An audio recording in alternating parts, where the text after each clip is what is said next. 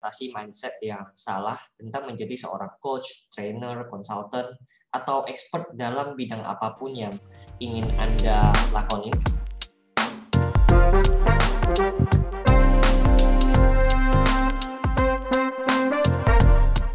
Selamat datang di episode Marketing Podcast kali ini. Kembali lagi bersama saya, Aaron Blenda.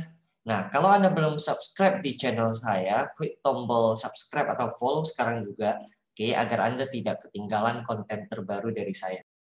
Nah, hari ini kita akan bahas tentang bagaimana Anda mengatasi mindset yang salah tentang menjadi seorang coach, trainer, consultant, atau expert dalam bidang apa pun yang ingin Anda lakonin, ya apa pun itu. Serta berapa banyak sih value yang harus Anda berikan kepada orang lain untuk Anda bisa menjadi dampak. Nah, Anda mungkin pernah mendengarkan istilah impostor syndrome ya, impostor syndrome. Nah, saya sering menyebutkan istilah itu juga di sosmed-sosmed saya.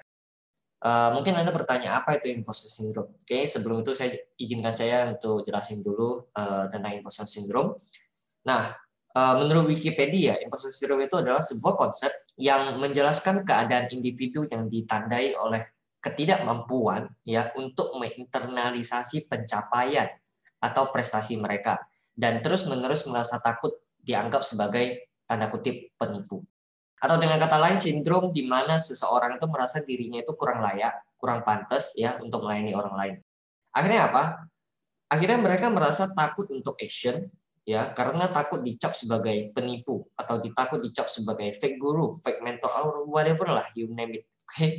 Nah, mindset seperti ini itu yang sering bikin kebanyakan orang itu nggak maju-maju. Bukan cuma untuk coach atau mentor aja ya, tapi ini bisa terjadi terhadap siapa saja dalam kondisi yang kayak gimana aja. Oke, okay? nah seorang guru terbaik itu mereka masih terus mengajar. Seorang tabib terbaik mereka juga tetap masih menyembuhkan orang-orang gitu loh. Ya, jadi bukan sebaliknya ketika Anda sudah menjadi yang terbaik, kemudian Anda malah berhenti melakukan apa yang menjadi panggilan hidup Anda. Make sense ya? Oke. Okay? Nah, kebanyakan dari kita itu berpikir untuk bisa eh, tanda kutip turun gunung ya, mengajarkan orang apa yang kita kuasai, maka kita harus menjadi yang terbaik dulu. Padahal itu justru kebalikannya. Kita harus terus mendeliver apa yang kita ketahui dan berkontribusi untuk orang lain. Ya, sebanyak mungkin agar kita bisa naik ke level yang berikutnya. Jadi tidak ada waktu yang sempurna untuk mulai kalau bukan sekarang percayalah hidup kita itu akan jadi lebih berarti kalau kita bisa membantu orang lain. Kalau kita bisa mengubah hidup mereka. Kalau kita bisa memperbaiki finansial mereka, membantu mereka lebih langsing, membantu mereka lebih gemuk, lebih berotot, lebih religius, lebih produktif, lebih kaya, lebih harmonis pernikahannya, and so on and so on. Ya. Nah, yang saya sayangkan adalah kebanyakan dari kita itu masih menganggap sertifikasi atau degree itu segalanya in terms of coaching ya. Nah, kalau tidak ada sertifikat maka belum layak.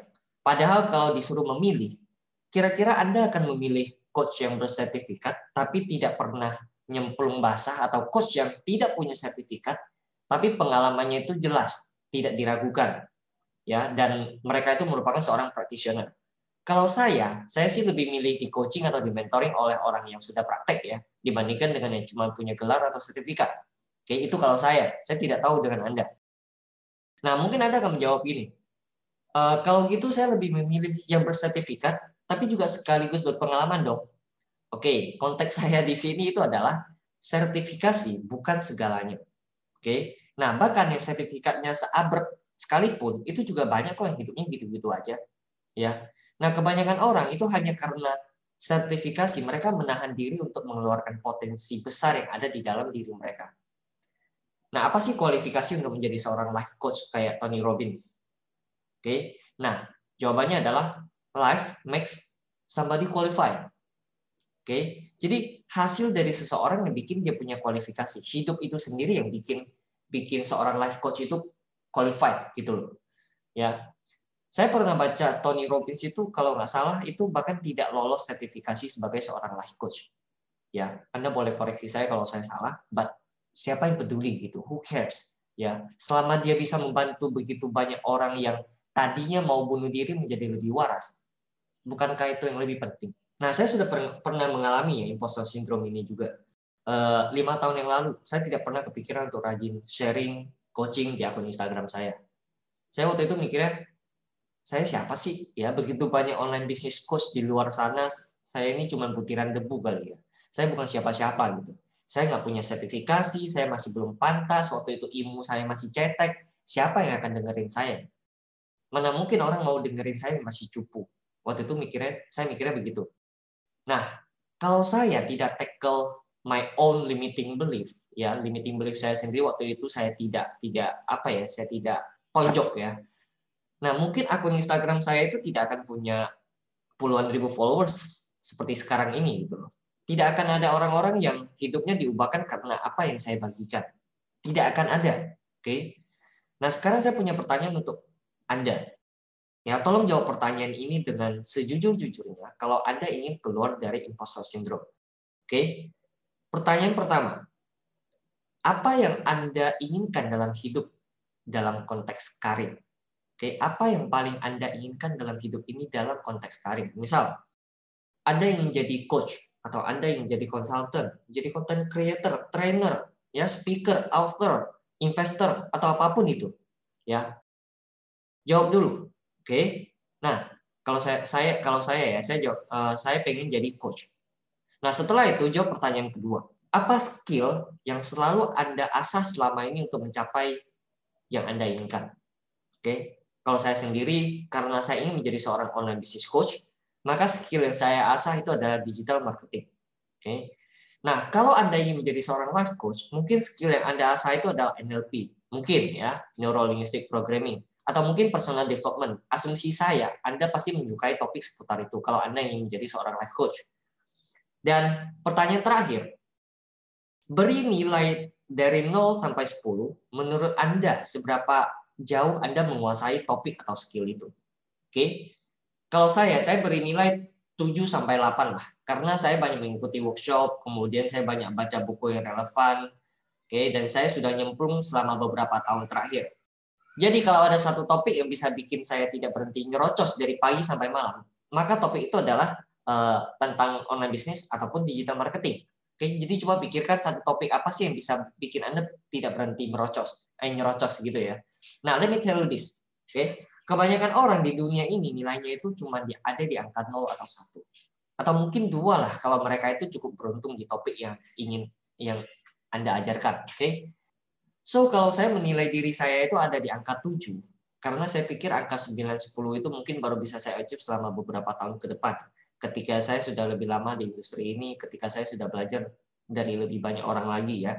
Maka pikirkan seberapa banyak orang yang ingin punya hasil seperti yang Anda punya hari ini dan bagaimana hidup mereka itu bisa diubahkan oleh apa yang Anda ketahui. Oke, okay? your message matters. Ya, itulah alasan kenapa saya bikin podcast ini, itulah alasan kenapa saya sering sharing di Instagram dan YouTube. Ya mungkin tidak semua orang akan ngeklik dengan apa yang akan saya share.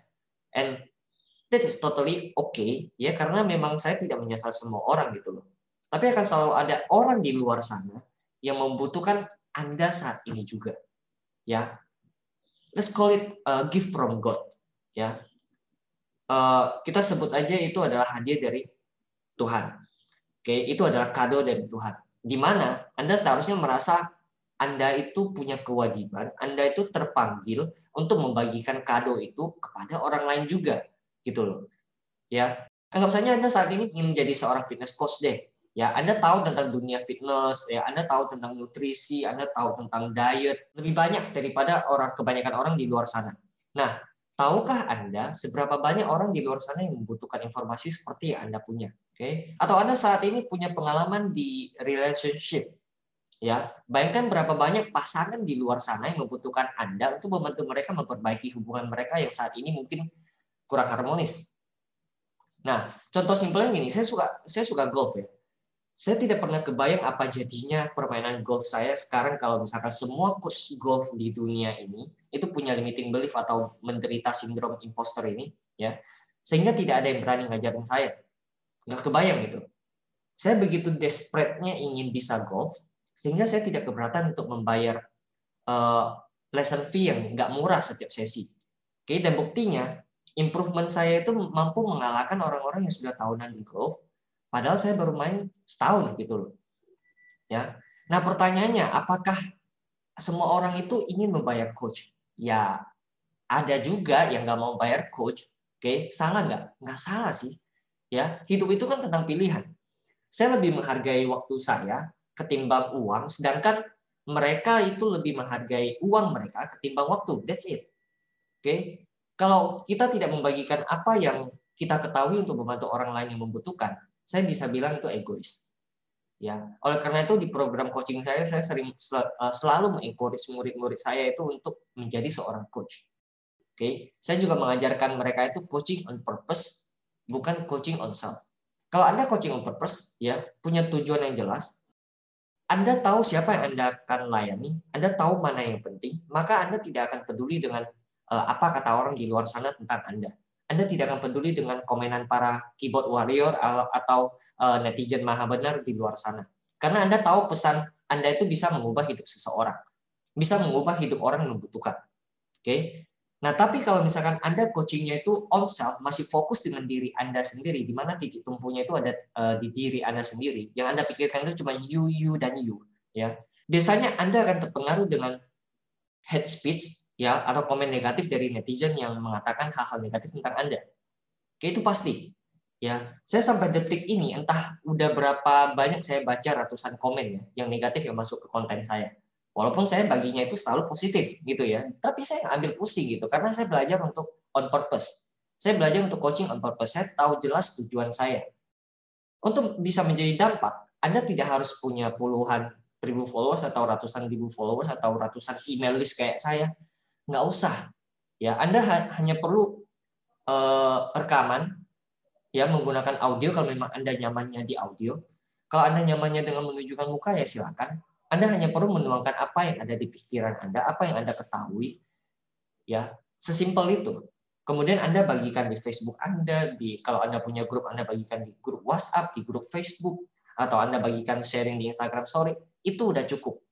Ingat jangan terlena dengan yang namanya vanity metrics kayak followers, like, view atau komen. Ya, ketika saya bikin podcast di awal itu 10 episode pertama itu saya tidak mendapatkan respon sama sekali.